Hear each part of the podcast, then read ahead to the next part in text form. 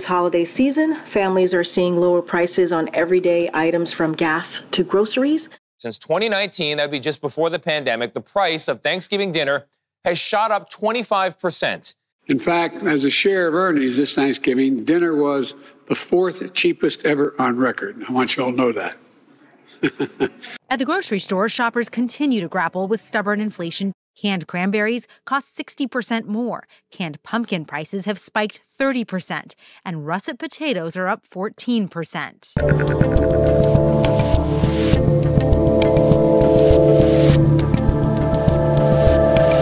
You doing, people? I'm Dave Rubin. This is the Rubin Report. It's November 29th, 2023. We're live streaming on Rumble, YouTube, and Locals. If you want to join us for the post game show, share your comments, ask me questions, poke fun at the fine gentlemen in this room. It's RubinReport.locals.com. Before I get to uh, the top of the show today, I just want to say something really, really nice just happened about 20 minutes ago. Uh, before I got into the studio today, we are, you know, we're in our new studio that we've been in since September. And the studio that I've been in since we moved to Florida, now it's almost two years ago, two years ago in two weeks, which is just crazy. Uh, we were in, we were upstairs in my house in what was a movie theater previously in this house. So it was a totally soundproof room with no windows or anything. And we just used a digital screen behind me of my old set that we had back in Los Angeles.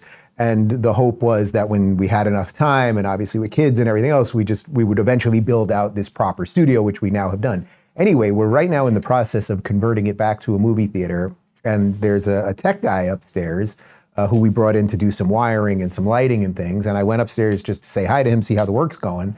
Uh, and he came up to me and he said, Dave, I just want you to know I'm such a big fan of yours, and I know this is going to sound crazy, uh, but I moved to Florida because of you. I used to live in Los Angeles just like you did, and I moved. I moved my business, and now I'm thriving out here, and I'm so happy. And then he busted out his phone and he showed me an email that he sent me about a year and a half ago, which I don't even know that I ever saw. A lot of things just get lost in the shuffle when it comes to emails and that sort of thing. Uh, I'm sure my assistant saw it. Um, but showed me an email where he was like, Dave, I think I'm going to move because you move, and I, I, hope I can go to Florida, and I'm going to have to. It's going to be tough, but I'm going to make it work, and blah blah. And now he's just thriving, and he's thrilled to be helping us out with all this stuff. And I was immediately like, well, I got 20 other projects for you. And anyway, I thought that would be a nice little way to start the day today because yes, if you take some autonomy uh, over your life and you make some decisions for yourself, you actually can not just survive but thrive in this crazy world. Uh, one of the best ways to thrive, and this will get us to our theme of the show today, is to not give too much power to the government. So you may remember our cold open yesterday was uh, our education secretary, Miguel Cardona, completely 180 reverse, misquoting Ronald Reagan with his famous quote about the eight words, the eight scariest words in the English language, right? Uh, we're going to show you the full clip and some other things, but the theme today is really going to be about that. That every time the government gets involved in anything, they screw it up. There are almost no examples, at least in the last 50 years, of the government doing anything and making things better, whether it's at the federal level when it comes to our immigration, whether it's at the local level when it comes to our blue cities, or whether it's at the cultural level and everything else. You guys get it. That's what we're doing today. So let's just dive right into it. So, first off, here is Secretary of Education, Lord help us all, Miguel Cardona, incorrectly quoting Ronald Reagan. You know, we're going to set up follow up calls with every governor we met with to make sure we're available. Um, as uh, I think it was President Reagan said, we're from the government, we're here to help. Um, there's there are resources there, there's technical assistance there, and there's a playbook that could support the work you're doing. Count on us as a partner in this. Our students are waiting. Thank you. Oh, Miguel, Miguel, Miguel. He kind of did say that, but he said it was the scariest thing that they could say. Our fun little meme makers here at the Rubin Report put this together. Um, as uh, I think it was President Reagan said, we're from the government, we're here to help. Surely you can't be serious. I think you all know that I've always felt the nine most terrifying words in the English language are I'm from the government and I'm here to help. Do you see that there's a little bit of a distinction between those two things? One is, uh, yeah, we're here to help, this is great. And one is, it's literally the scariest thing that can happen. Like when the government shows up at your door, it's usually not a good thing. What is the government particularly good at? I do not know. My friend Russell Brand over on his show on Rumble, uh, he went off on this sheer ridiculousness. Right. Now, what Reagan actually said, as I recall, was the most terrifying words any American can hear are I'm from the government, I'm here to help. Like, you don't want the government helping. That's the opposite of the meaning of the quote. That's like saying, I remember Martin Luther King, I have a dream, a dream that there's going to just be race wars all over the world. No one will ever get on. They'll sit down at the table of brotherhood and have a massive black people versus white people fight. That's the dream. Anyway, or Winston Churchill saying, We will surrender on the beaches. We will capitulate on the airstrips. We're going to lie down and take this. You better find your inner Martin Luther King. You better find your inner Churchill, because let me tell you who's not going to help evoke that spirit the globalist establishment that wants you dumb and distracted and to misremember quotes. Yes, Russell, that is correct. I will send you a text after to give you a thumbs up. Um, not only is that correct, but it's actually uh, the reverse of what the government is doing today because this government right now thinks that they can help you with everything, and they seem to be mucking up absolutely everything. And of course, we can connect that directly to the elderly man pretending to be President Joe Biden. Here's just a little compilation of Joe often telling you how much he and the government are going to help you. Let me be the clearest on this point. Help is on the way. Help is here. We're here to help all the people of this country. Help is here. Help is here. Help is here. Let me be clearest on this point. Help is on the way. We can get you help now. We can get you help now. Help is here, and more help is on the way, and more help is needed. Help is on the way. Help is on the way. Help is on the way. Help is on the way. And I guess it's becoming an overused phrase that help was on the way. Help, help, help, help, help, help, help, help, help, help, help, help, help, help, help, help. Help is here. Lord help us all. That's basically where we're at at this point. But you get the fundamental um, disagreement here. There is a set of people that think that the government is supposed to exist to help you, that this giant structure that you fund will just help the people. It will take from some, give to other, it'll order things correctly and do the right things for the people. I tend to think, and I think most of you think this, that especially if we were only to look at the last three years, very post Ronald Reagan, let's say, if you were to look at the last three years of what happened during COVID, was the government out there to help you? When the government locked you in your house and the government didn't let you go to work and the government forced you to be injected with things and all of the other stuff, were they helping you? Were they looking out for your best interests? Do you think the CDC or the NIH or Joe Biden or the people who demand more of your tax money as they glitter it away on nonsensical gender programs and everything else. Are they really there to help you? Or is the is what Ronald Reagan actually said the correct thing that the nine scariest words in the English language are I'm from the government I'm here to help. Um, if someone from the government showed up at your house today would you consider that a good thing or a bad thing? Most likely it would be a bad thing. Like what would I'm even really like what would be the good if the government showed up at your house the government knocked on the door of your apartment what would be a good Phoenix, there's a there's a chemical uh, spill. We're here to carry you out and bring, that that might be one. What else could it be? The, the aliens have invaded. We're here to take you to safety, which most likely, like, that's not going to work either. Like, there's the point is they muck up everything because the government has become just this giant sucking machine. It sucks money. It sucks it sucks the human mind, right? You think the best and the brightest are going to work at the government right now? It's what I always say about when they want, you know, the government, government regulators to regulate Google and everything else. Now, I think there's reasons that these companies have uh, gotten too big and that there's perhaps something we can do about it, maybe with antitrust or something. But the idea that a, imagine a government regulator, a guy puts on his you know plastic hat and he walks into the Google office, and I'm from the government and I'm here to look at the algorithm. And then they walk him into the room and I don't know what it is. It's a big glowing laser or whatever the hell the algorithm is at this point. You get it? Like he's like, oh, look at you. Oh, I'm going to fix that. I'm a government regulator making $62,000 a year. You guys get it. So this is going to be the theme throughout the show because we're just going to show you how they have systematically destroyed cities, states, and how they are trying to destroy this country. And yes, this is now happening all over the world. So instead of lecturing you on political philosophy today, I don't want to lecture you today. I'm just going to simply show you why it's dangerous to rely on the government and why it's dangerous to elect leaders who think it's their duty to be your dad. You have a dad, or you might have had a dad, or you got somebody that cares about you more than the government. I promise you that.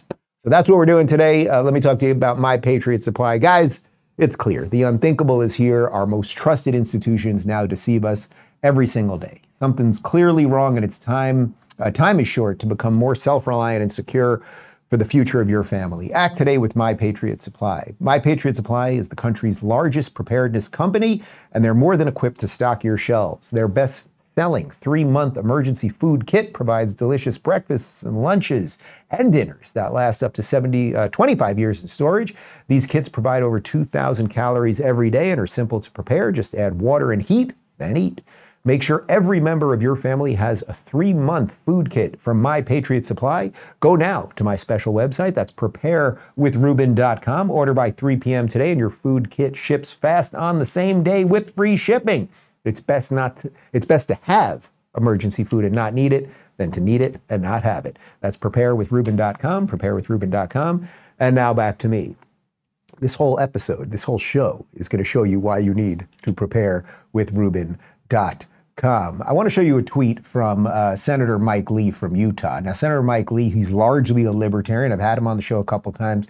Uh, he, he's a nice guy and he is a patriot and he cares deeply about America. He retweeted Tom Cotton. So let me read you the Tom Cotton uh, tweet first. He wrote, Tom Cotton wrote, in the spring of 1945, we did much, much worse in Dresden and Tokyo than anything Israel has done in Gaza, and it was justified the Biden administration is in overdrive to pressure Israel not to take the steps necessary to deal with the existential terror threat from Hamas. Uh, Mike Lee then retweeted that and wrote, We're lucky Biden wasn't our president during World War II. Now, the way I'm linking that to what I started with today, of course, is that they tell you that they're from the government and they're here to help. But it seems to me that every time our government gets involved in anything, and I think you can definitely connect this to what's happening with Israel and Hamas right now, where we're doing this strange equivocation of the two sides, we're clearly putting on pr- pressure on Israel not to topple Hamas. Uh, I think people are starting to see through that. Sometimes you do have to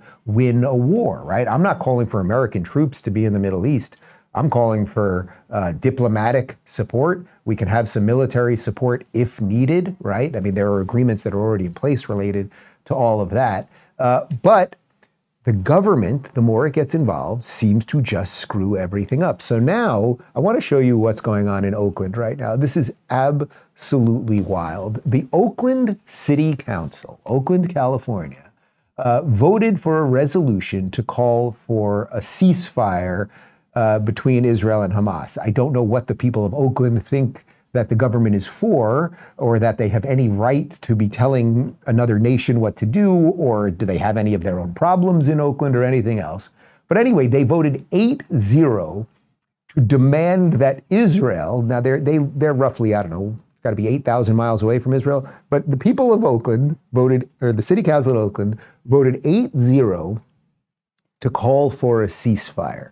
One city council member uh, then tried to insert language in it, at least to just condemn Hamas. She knew that it was not going to happen, that you know they were going to actually not vote for this thing, but they tried to at least put a little language in there just condemning Hamas. Now I want to show you this about 45 seconds or so of the reaction of some of the Oakland citizens when all they wanted to put into the thing, they were going to call for a ceasefire no matter what, was just a little mild condemnation of the terror group Hamas. Enjoy. There's not been beheadings of babies and rapings. Israel murdered their own people on October 7th. Calling Hamas a terrorist organization is ridiculous, racist, and plays into genocidal propaganda that is flooding our media and that we should be doing everything possible to combat. I support the right of Palestinians to resist occupation, including through Hamas, the armed wing of the unified Palestinian resistance. As an Arab, asking with this context to condemn Hamas is very anti Arab racist. The notion that this was a massacre of Jews is a fabricated narrative. Many of those killed on October Thank 7th, you, ma'am. Your time is up. including children, were killed by the IDF. An amendment condemning Hamas is bald propaganda meant to. Thank you. Your time is up. To hear them complain about Hamas violence is like listening to a wife beater complain when his wife finally stands up and fights back. Question. Did anyone else notice that those who oppose this resolution are old white supremacists? There's been a lot of atrocity propaganda ranging from claims of beheaded babies to mass rape. Hamas is not a terrorist organization just because the U.S. and Israel um, deems it so. Hamas is a resistance organization that is fighting for the liberation of Palestinian people and their land. Okay. I don't think we need to parse through all the ridiculous things that those people said. And, and it's another example how TikTok and algorithms have broken people's brains and our education system has absolutely failed young people and the, how radical the base of the Democrat Party has got. But again, I want to connect this to where we started. I'm from the government. I'm here to help. The Oakland government, which has plenty of problems in Oakland, we're about to get to that, decides to vote, waste a moment, waste one second of the day on a nonsensical vote having nothing to do with anything relative to the to the lives of the people of Oakland. Then one person tries to say something roughly saying, I don't know, Hamas, not great people. And then these clowns get up there. This is a giant waste of time. It is a waste of money. And now let's go to things that are actually happening in Oakland right now. Here's a tweet from uh, Hollywood actor. I don't know that he's considered an actor anymore because I don't think he can work anymore because he's a conservative. But Hollywood actor uh, James Woods posted this yesterday. Uh, here's Oakland, FYI, and this is similar to what's happening, of course, in San Francisco and LA. I mean, look at that. That is America. That is a once great city of Oakland. Uh, but we've got more. Here is video of a massive homeless camp that went on fire and is burning the 880 freeway in Oakland, California. Holy y'all. Okay, so I'm gonna drive through the fire. Jesus. Holy The whole bridge is on fire. Holy sh- I'm scared.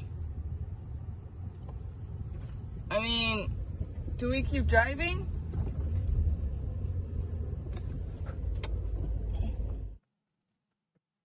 No, you don't keep driving. What are you doing? I get it. Everyone wants clicks. Do I drive into the abyss?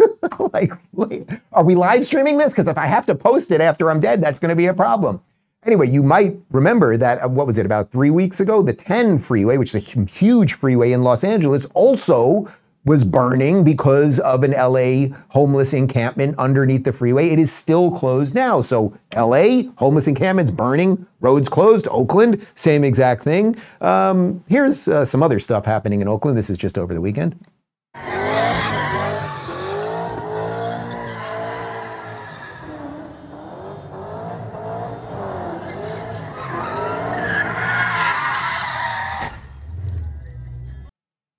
Think that's legal. that would not fly in Miami. You know what I mean? That would not fly in a place where people believed that there was law and order, or that if you do something illegal, or if you steal $700 worth of stuff from a drugstore, that you might get in trouble.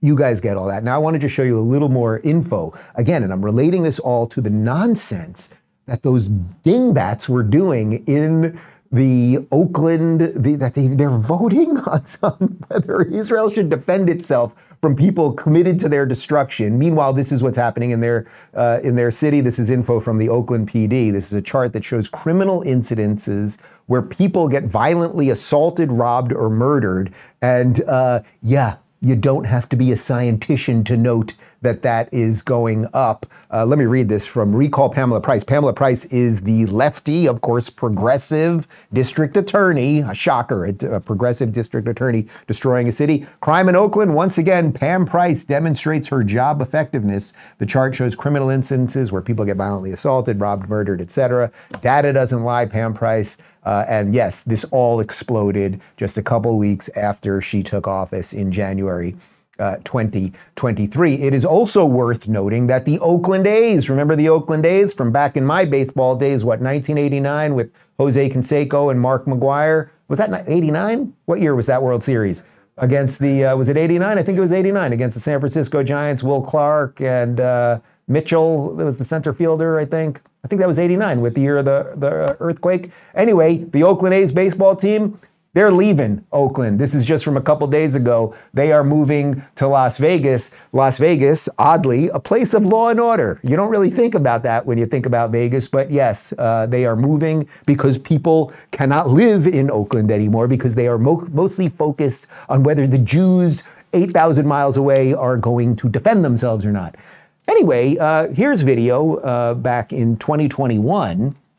Gavin Newsom, who was, uh, was and still is the governor of California, uh, he was attacked by a homeless man when he went to Oakland. I kind of dig this guy.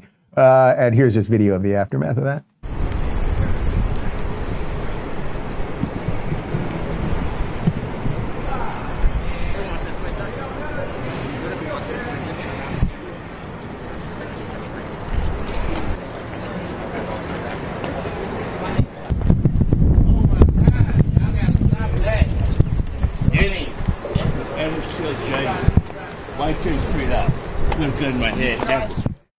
So, you know, that guy had his reasons, I'm sure. But speaking of Newsom, Newsom, he is the perfect example of what I am talking about when I tell you that if you think the government is here to help you, your head is on a little screwy, let's say.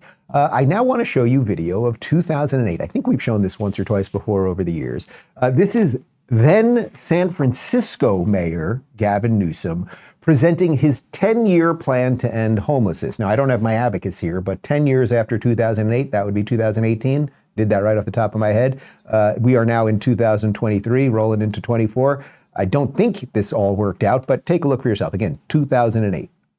We believe fundamentally that food solves hunger, that shelters solve sleep, and that housing solves homelessness. And if we're going to solve the problem uh, of those that are out on the streets that we define as homeless, we better solve the housing problem if we're going to have an impact. And that's why we established this framework, what we call a 10 year plan to end chronic homelessness in San Francisco. You did not end chronic homelessness in San Francisco, you dullard. You, you, you, what's, give me a, give me a word on this one. You, you, yeah. You did not do that, okay? You didn't do that. Um, the very notion that a lack of housing causes homelessness is kind of insane. Now, first off, the market usually allows for homes to be built, right? When people start moving to a place, then home builders come, then more infrastructure gets put in. It's not to say, like, again, here, what do I always tell you about Florida? Some of the, the, struggles of Florida right now are due to our success. So many people have come here that housing prices have gone up. So there is a scarcity of houses. But now what's happening? We have tons of home builders uh, coming in right now. I can tell you, with just where I live, if you were to take 10 square blocks, there are probably, I kid you not, there are probably 40 houses being built. They're knocking down things, they're building new ones. The infrastructure projects, DeSantis has moved seven, I think he told me it was seven, seven, uh, seven 20 year projects were moved up to, to, be seven year projects. So they were going to take 20 some odd years to do for these infrastructure projects, roads, things of that nature. And he made them all seven year projects because of success. The idea that homelessness is just because there isn't enough housing is absolutely insane. When you see most of those people, when we show you those homeless encampments, when you see what's going on on San Francisco streets and everywhere else, does it look like those people are just struggling because they can't find a home, because they can't get into a house, because they can't rent a condo? Or is it because of drugs? Is it because of mental health? Is it because of economic conditions that the Democrats lead so that people can't get decent jobs and then they're frustrated with their lives and then they turn to drugs and other things of that nature. Uh, but here's some data from Stanford's Institute for Economic Policy Research.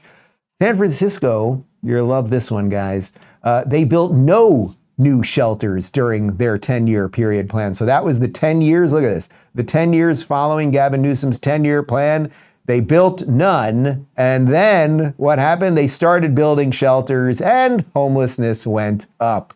How about that? Uh, we've got some California state homeless point in time counts. In 2004, there were 140,000 homeless in Cali. 2014, there were 110. 2018, uh, with Newsom now as governor, 130. And as of last year, 2022, there are 160,000 plus. Uh, what's also interesting, so what you're seeing, of course, on that chart is Cali is the red one. So you can see it's just exploding under Newsom and going up. You see that kind of, is it greenish one kind of right there, the third one from the top? That's Florida. Florida's on the way down. How bizarre. How bizarre. A state with no income tax, a state that welcomes people to come here and then figure out how they want to live and not give them a crazy amount of regulation when they open up a new business and create the conditions for people to thrive. Homelessness goes down. So it has nothing to do with the amount of homes. But Newsom has been lying and gaslighting people on this forever, right? Because he's from the government and he's here to help. But when he says help, he means destroy. He means he will become super rich. He's worth about 50 million bucks. Didn't close his winery in Napa during COVID when he closed everybody else's. Uh, but he's been he just lies about everything and he does it really slickly. He's a great liar. I, I will give him credit where credit is due. Uh, here he is. You may remember this one. Uh, this is about two months ago, explaining why uh, there are no businesses left in San Francisco. See what's happening there. We do see businesses moving out for various reasons, but some of them saying they're concerned about the crime in the area. When you see that happening to your beloved city, what goes through your mind, and, and do you think something's going wrong there? I think they're, they're struggling to recover from the pandemic. They're struggling uh, to come back. They're struggling with the, the, the, macroeconomic shifts, particularly as it relates to uh, telework, as it relates to what's the future of a downtown. Is it stacking of offices or stacking of people? And they're in the process of rezoning and rebirth and reimagination. By the way, I've seen that in San Francisco for decades.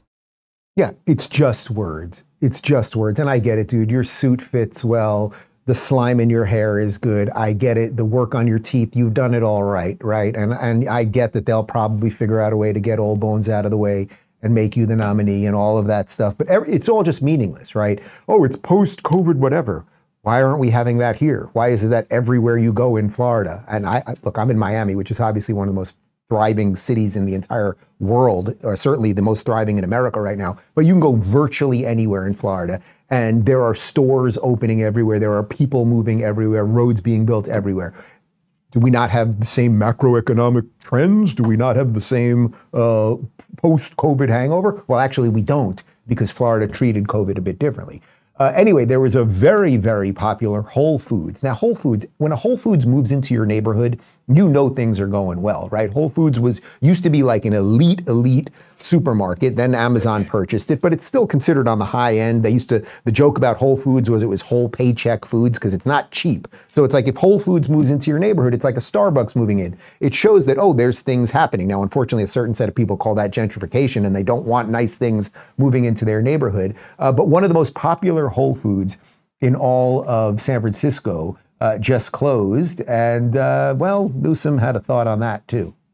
Whole Foods did shut down one business, but there was a bad location to begin with. They're opening a new one. We have 2.7 My sister was out here recently with her team, and I said, it's don't bad. go to the wharf. Certain parts are bad, and we own that. I just put the National Guard and the CHP yeah. down there. Again, it's just band-aid over bullshit with this guy. It never stops. They close. They're going to open another one. You again go to the wharf. Well, don't go to the wharf in San Francisco. Go anywhere else. Go to Miami Beach. Like go anywhere else. Don't go to those places. And and by the way, people are not. And baseball teams are leaving his state and everything else. Um, here he is. Let's. We're just on a roll. We're on a Gavin Newsom roll. By the way, tomorrow. It's tomorrow, right? Gavin Newsom will be debating uh, Ron DeSantis, uh, which we will cover obviously on Friday. Here's Gavin Newsom in 2007 uh, blaming the violent assault of a Yale singing group on underage drinking. Um, uh, so I'm asking about the attack on the Yale students over New Year's, and you know it's kind of spreading across the country. A couple other if some news outlets in other countries are picking it up. Uh, and it's a good reminder how important it is to remind uh, our parents to be good stewards uh, uh of, uh, of underage drinking. I appreciate that. The only other question I have is it hasn't been a very uh, easy week for you, and I'm wondering whether you have any comment on the Matier and Ross story about the drinking. Thank you very much. That was a great cheap shot. You can't help yourself. You cannot. Just know, for the record, it's it's increasingly impossible to have a conversation. Mayor was out there. Mayor was out there. Uh, you, you know, you just so just know it's not personal when I walk by you you just send some other reporters, it's going to be a lot easier now. All right, what he's very upset about there is the question was related to his own drinking. Uh, and uh, a few weeks after that, uh, well, it was first found out that he was drinking with a 20 year old girlfriend. And a few weeks after that, he checked into rehab for alcohol, which he now denies, right? But it's like fully out there. You can Google it yourself. Let's just do a little bit more on good old Gav Newsom in April of 2020, uh, as the country was falling apart because of COVID lockdowns and everything else, and Cali was like the epicenter of all of that nonsense in America. Uh, he was mostly concerned with aid for illegal immigrants who, again, are not citizens, don't pay taxes, only take, and by very definition of them being here, are breaking the law. Uh, we feel a deep sense of gratitude uh, for people that are in fear of deportation, but are still addressing the essential needs of tens of millions of Californians. And that's why uh, I'm proud as governor to be the first state to announce a program uh, for direct disaster assistance to those individuals. Uh, we're putting up $75 million in partnership with philanthropy. Philanthropy is matching our efforts, not dollar for dollar, but they're putting in an additional $50 million to support our efforts. So a total of $125 million to provide individual assistance of $500 and household assistance up to $1,000 for those individuals uh, that are quite literally uh, putting themselves on the line uh, and helping support uh, this economy and those most in need at this moment. Where did we start today? I'm from the government and I'm here to help. We have now laid out a case of how this alcoholic lunatic, and I would say uh, generally um, psychotic, like there's something psychotic about this man. He is not, something is not right with this guy, right? We can all see through it. He is the bad guy in a Disney movie. Do you ever see the Disney movie Robots? You guys remember the movie Robots from like 20 years ago? He's the bad guy. Greg Kinnear played a bad guy, a bad guy robot in a slick suit. If you haven't seen the movie, well, I don't want to watch it. Have anyone watch a Disney movie? probably probably transed up now. But anyway, you see what he was doing there? The government, in the height of COVID, right? This is like two months into COVID, all of the things that they had done to destroy businesses. And what was he mostly concerned about? That these illegal immigrants should get $500 for individuals and a thousand for families. It is nice that I guess he has some of it from private donors. I guess that's kind of nice. So thank you. If that actually makes the argument more so that individual donors know what to do with their money more than the government does. Uh, but uh, here's another one with Newsom. We are on a Newsom roll. Do I have to apologize to for everybody to showing so many Newsom quotes in one show? Yeah. We have no view quotes. We have no view clips today, so that's pretty good. Anyway, here's Newsom blaming uh, Trump's immigration policies for people fleeing uh, California, which I just don't understand. Go. Are more people leaving California for Texas or leaving Texas for California? Well, we lost about 182,000 folks in the last census. But how do you explain that against the backdrop of those very remarkable statistics you just cited? Um, many factors, and there's been two deep analysis that drives the number one factor. The, almost the, the vast majority, almost the entire amount, impacted because of the visa policies in the Trump administration. I mean, our formula for success is getting first round draft choices around the rest of the world. I mean, we're as dumb as we want to be. This whole damn border debate is made up. It's made up. Where's Congress? Where the hell are they? They haven't done their job. The border debate is made up. He, he is American Psycho. Remember Christian Bale in American Psycho? That is that man. I don't want you to watch Robots. It's a Disney movie. Go watch American Psycho or read the book, but you got to watch it because because Bale looks just like him, the hair, everything. But anyway, the smug way, the body language, the border is made up. By the way, it's almost a million people since COVID. So it's now three years roughly since COVID. We're almost into the fourth year. It's almost a million people that have left California. Do, anyone watching this, does anyone know anyone who has moved to California? I literally met a man in my own house today, this morning, who left California. That's odd. Or not odd, because the numbers would bear it out. Um, let's get a little data from the Migration Policy Institute. You know how many unauthorized, aka illegal immigrants there are in California right now? 2.8 million. Two, uh, really think about that. That is a small nation's worth of people that are illegal in California right now. By the very nature of them being there, they are breaking the law. They are then taking from the people who produce, the taxpayer. You, if you're watching this in Cali, you go to work every day. The government comes in, they take your money. The federal government comes in and takes federal taxes. The state government takes income tax, and you have payroll tax and all of those other things. And then they give services to people who aren't even supposed to be here in the first place. And then at the same time, you look at your roads and your roads are crumbling, your policing's not that good, there's drug use everywhere, etc. It could really drive you to use drugs, I suppose. You know, I really think it could. Um, anyway, here's uh, Newsom and then later Joe Biden uh, explaining that, uh, well, policies that have created the border crisis kind of have nothing to do with that. So let's just state the facts. We are currently experiencing the lowest number of border crossings since 1971. In California, like our nation, our undocumented population is at the lowest level in more than a decade. Mr. Vice President, under the Trump administration, asylum has virtually ended. ICE detention centers are practically empty. Uh, uh, your new plan calls for reversing President Trump's harsh plan. But won't that restart a brand new border crisis? I mean, what, what would you do with all those people in camps now waiting in Mexico? It, it will if we don't do it well.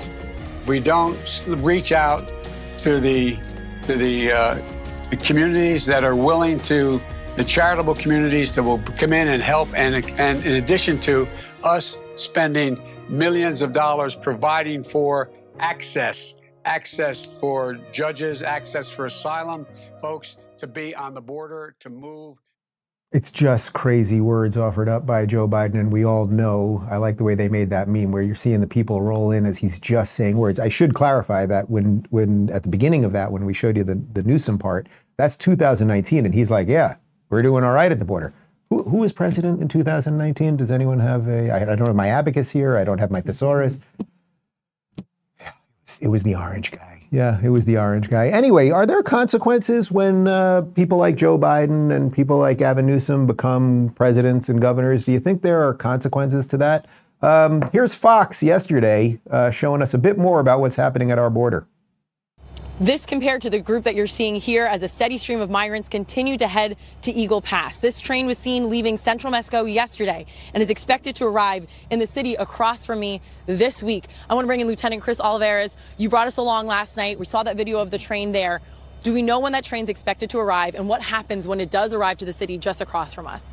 Well, typically is what we see when we see these type of caravans. The method of transportation is usually trains. So once they make it to the northern part of Mexico, they'll get broken up into smaller groups and then we'll see them cross between the ports of entry. Now, we do expect the train to arrive very soon, but of course, we've been seeing a constant flow here in Eagle Pass with illegal immigrants crossing between ports of entry. And when you talk about the gotaways, you talk about the sheer number of people that are crossing. Well, the, the, the taxpayer, the communities here in, in, Eagle Pass are having to shoulder that burden. And it's our responsibility as a state to try to prevent some of these legal crossings. But as long as the federal government continues to incentivize illegal immigration, we're going to continue seeing this flow of illegal immigration between ports of entry and also these trains and caravans making their way to the border. Stuart, we have new numbers, a new report from the U.S. House Committee on Homeland Security Majority. They say the price tag per year is 451 billion dollars. That is both for the housing and care of the asylum seekers as well as those known gotaways. Did you catch that? Did you notice what was on that guy's shoulder on his uniform there? State police. He's not supposed to be worrying about the border. The federal government is supposed to be worrying about the border. When Ron DeSantis says we're going to send the army down to the border, that sounds pretty freaking good to me. Uh, even Fox, by the way, Fox, which is actually covering this stuff, right? They're not going to cover this on MSNBC. They're not going to cover it on CNN. But the way they casually cover it, like, oh, and there's a train going, and there's a whole bunch of people on that train, and they're on their way to the border, and it's just like, like these things are just supposed to happen a, a, country is supposed to be invaded. And look at all of these nice people. And then, of course, it always ends up, for some bizarro reason, all of the people fleeing the oppression always appear to be sort of well fed, decently dressed men in their 20s to 40s. I don't know where all the chicks are. I don't know where all the tired and the poor and the huddled masses are, where it's old grandma with one suitcase. Here's what's going on in the East Village of New York City. This is literally yesterday illegal immigrants online to get some of your stuff.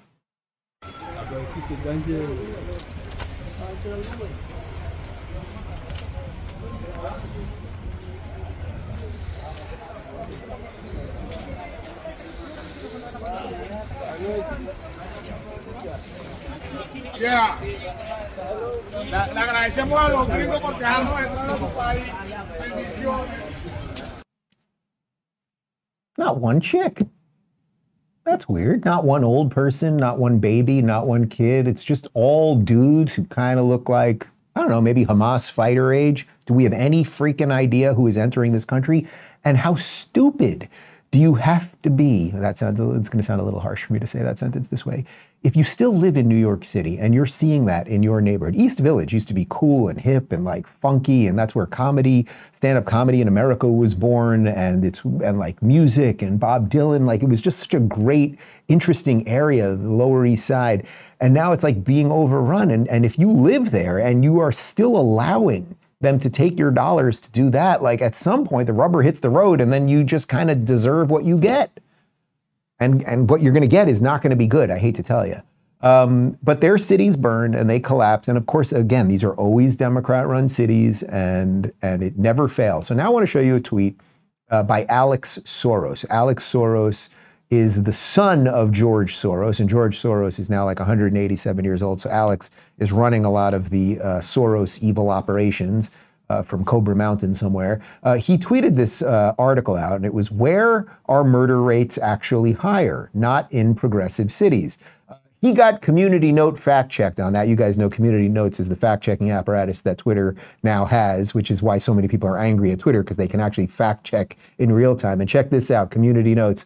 The five cities with the highest murder rate and their mayors are St. Louis, Missouri, Tishaura Jones, Democrat. Baltimore, Maryland, Brandon Scott, Democrat. New Orleans, Louisiana, Latoya Cantrell, Democrat. Detroit, Michigan, Mike Duggan, Democrat. Cleveland, Ohio, Justin Bibb, Democrat. Do you see a theme? I think you do. Now I want to show you a national treasure. You guys know Senator John Kennedy from Louisiana. There was a hearing in the Senate about shootings, death, Chicago. They got all these laws in Chicago. Don't shoot people here. We put up a sign. It's a gun free zone. We have this law. It says don't do that. Why do people keep doing these things? How many people were shot in Chicago? We're going to check the numbers while I show you this video. So uh, we'll get the numbers on Chicago shootings uh, this past weekend. But here's John Kennedy asking uh, Dr. Her name is Dr. Megan Ranney of the Yale School of Public Health uh, why it is that Chicago has uh, become just a crazy shooting palooza. Let me ask you this. Why do you think that Chicago has become America's largest outdoor shooting range? Do you think it's because of Chicago citizens uh, who have no criminal record, but, but who have a, a lawfully a gun in their home for protection or perhaps for hunting? Or do you think it's because of a finite group of criminals who have rap sheets as long as King Kong's arm? So Mississippi, Louisiana, and Missouri actually have higher firearm death rates. Um, obviously, there's certain. What about Chicago? So I don't live in Chicago. It's not my primary area of research. You don't have an opinion on that? I think there's easy access to firearms compared with, combined with environmental conditions, uh, lack of great education. There have actually been studies showing that when you green vacant lots and repair abandoned buildings in urban neighborhoods, you see decreases in gunshots, in violence, as well as in stress and depression in the neighborhoods around them. That, no disrespect, Doc, but that sounds a lot like word salad to me. He's just great. He's just great. Like she, it's just nothing. I'm a doctor. I'm an expert in nonsensical drivel. Everyone knows the people every freaking weekend, the people that are out shooting people in Chicago, they are not the decent, law abiding citizens of Chicago. We actually ran the numbers on Chicago this weekend, and it was a very happy Thanksgiving weekend over there because only 14 people were shot, seven were killed. Uh, seven of those people who were shot uh, were teenagers, and a 16 year old and a 12 year old are dead. But relatively speaking to what's going on in Chicago, that's pretty good. Bizarre that that's not going to make it on uh, MSNBC or CNN. Now, of course, I don't even have to look at the numbers. It was probably all black people shooting black people. It doesn't help the narrative. Maybe I'm wrong, but I'm probably not. And, uh, well, who does the mayor of Chicago blame? Well, wait, we got another John Kennedy? No. Uh, sorry. Oh, sorry. Uh, who does the mayor of Chicago blame for the problems of a Democrat run city for the last 80 years where everyone's getting shot? You're not going to believe it. And you are going to believe it. Well, it has to be better coordination. You know, what we've seen is a very raggedy form um, instituted by right wing extremism. Um, everyone knows that the right wing extremism in this country has targeted democratically ran cities. And quite frankly, uh, they've been very intentional about going after democratically ran cities that are led by people of color. And their whole motivation is to create disruption and chaos because that's what this that particular party has been about. Right? This is the same political party that did not want to accept that President Obama was actually an American. It's the same Republican right wing extremism that stormed the Capitol. It's the same right wing extremism that refuses to accept the results of the Civil War. It's raggedy. It's disrespectful. It's mean spirited. It's an unclean spirit, quite frankly. And so, so I got you. I got you. I just want to make sure that people understand what we're facing. That's why it's so important that the faith community is leaning in in this moment. Guys, guys, guys, guys. It's not the 80 years of Democrat rule in Chicago and Illinois. It's not Lori Lightfoot before him. It's not this guy. It's not any of the economic conditions or what they've done with homeless or drugs or any of that stuff. They have all the laws, by the way, to stop people from getting guns, but people still get them one way or another, right? Because bad people do bad things. It's not any of that. It's that mean Republicans, these, these freaking Republicans keep talking about it. Why do they keep, they are just always focused on all of the black kids that are shot here. And if, if you want to see how stupid the media is as it relates to all of this. This one just ramps the idiocy to an entirely new level. This is a tweet here from uh, the End Wokeness account. So Deadspin, and Deadspin's just another one of these sites now, like Rolling Stone or Vox or any any of these things. They just put out trash after trash after trash. Check this out.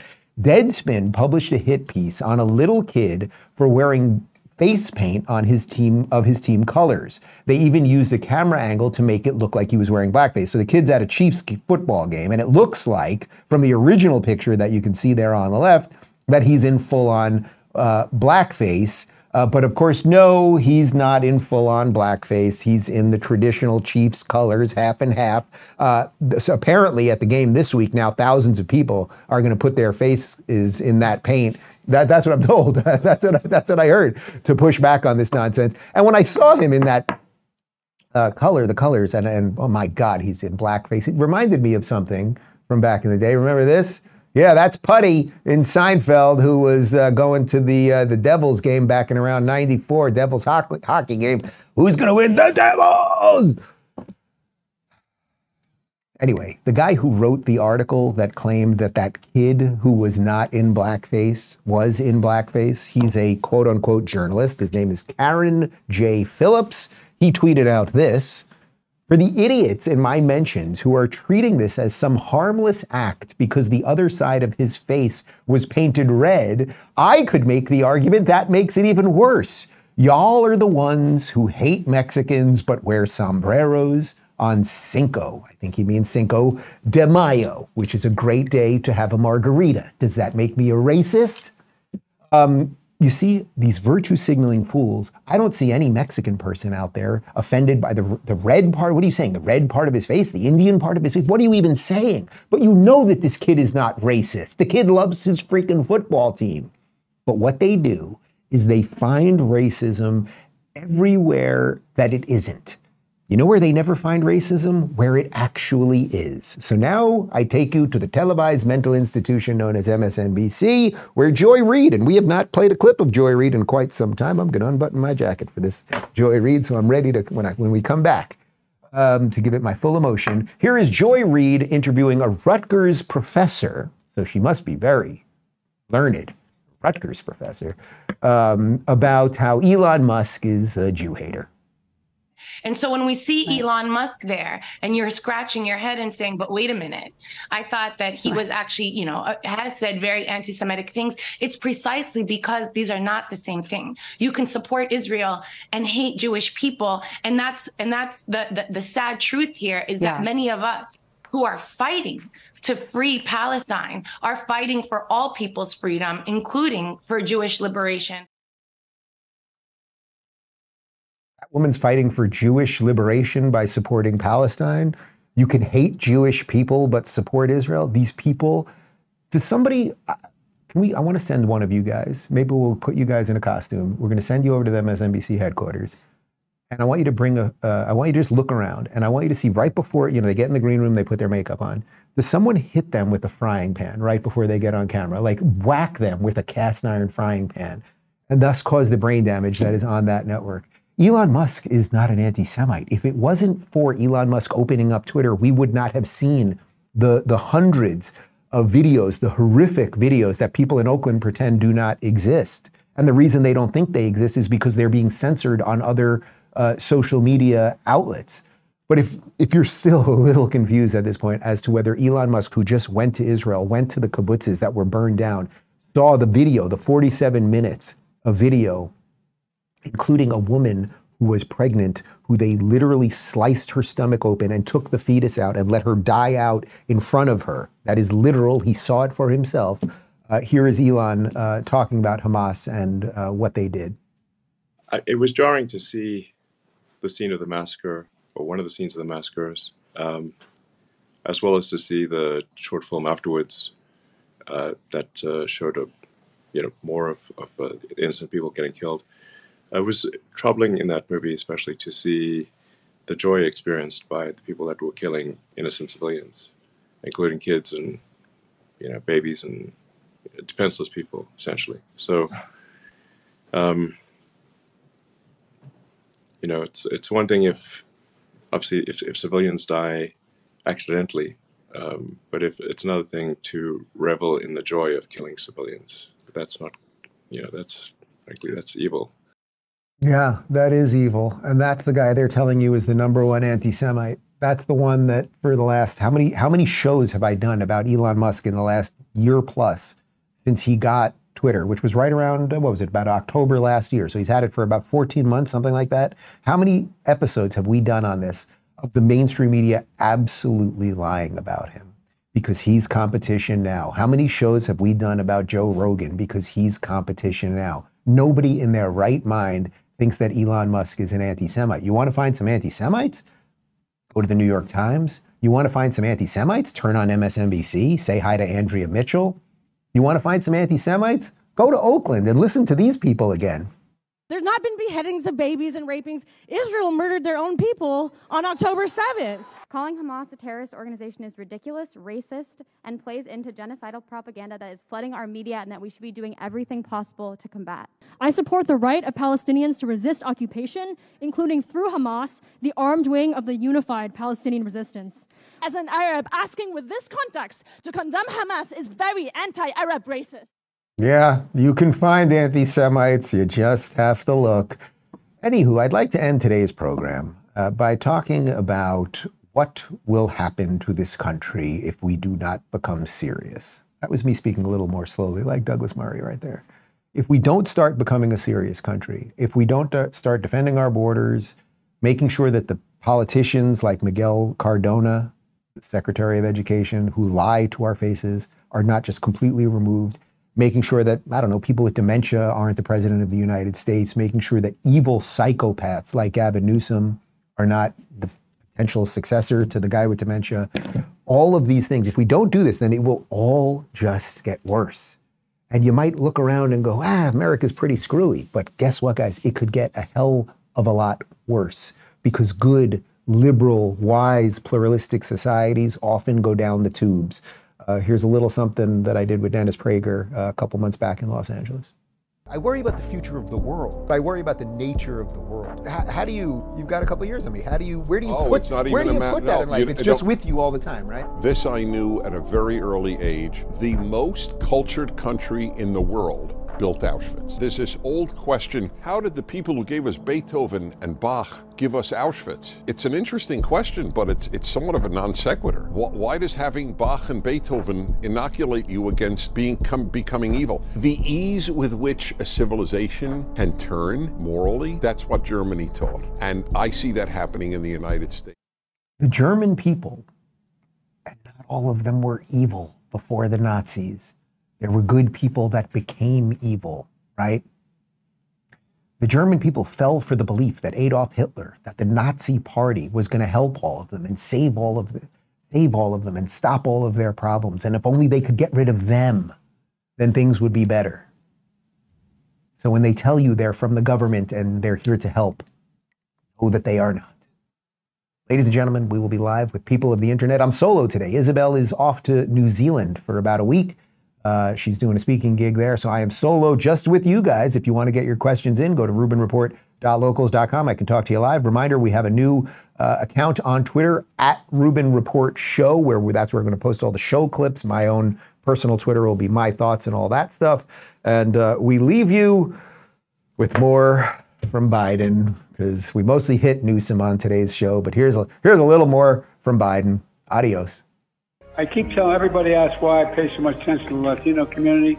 26 out of every 100 students in our schools, kindergarten through 12th grade, speak Spanish. If we don't pay attention, we're crazy. We're a nation built on diversity. And uh, anyway, but I have no problem.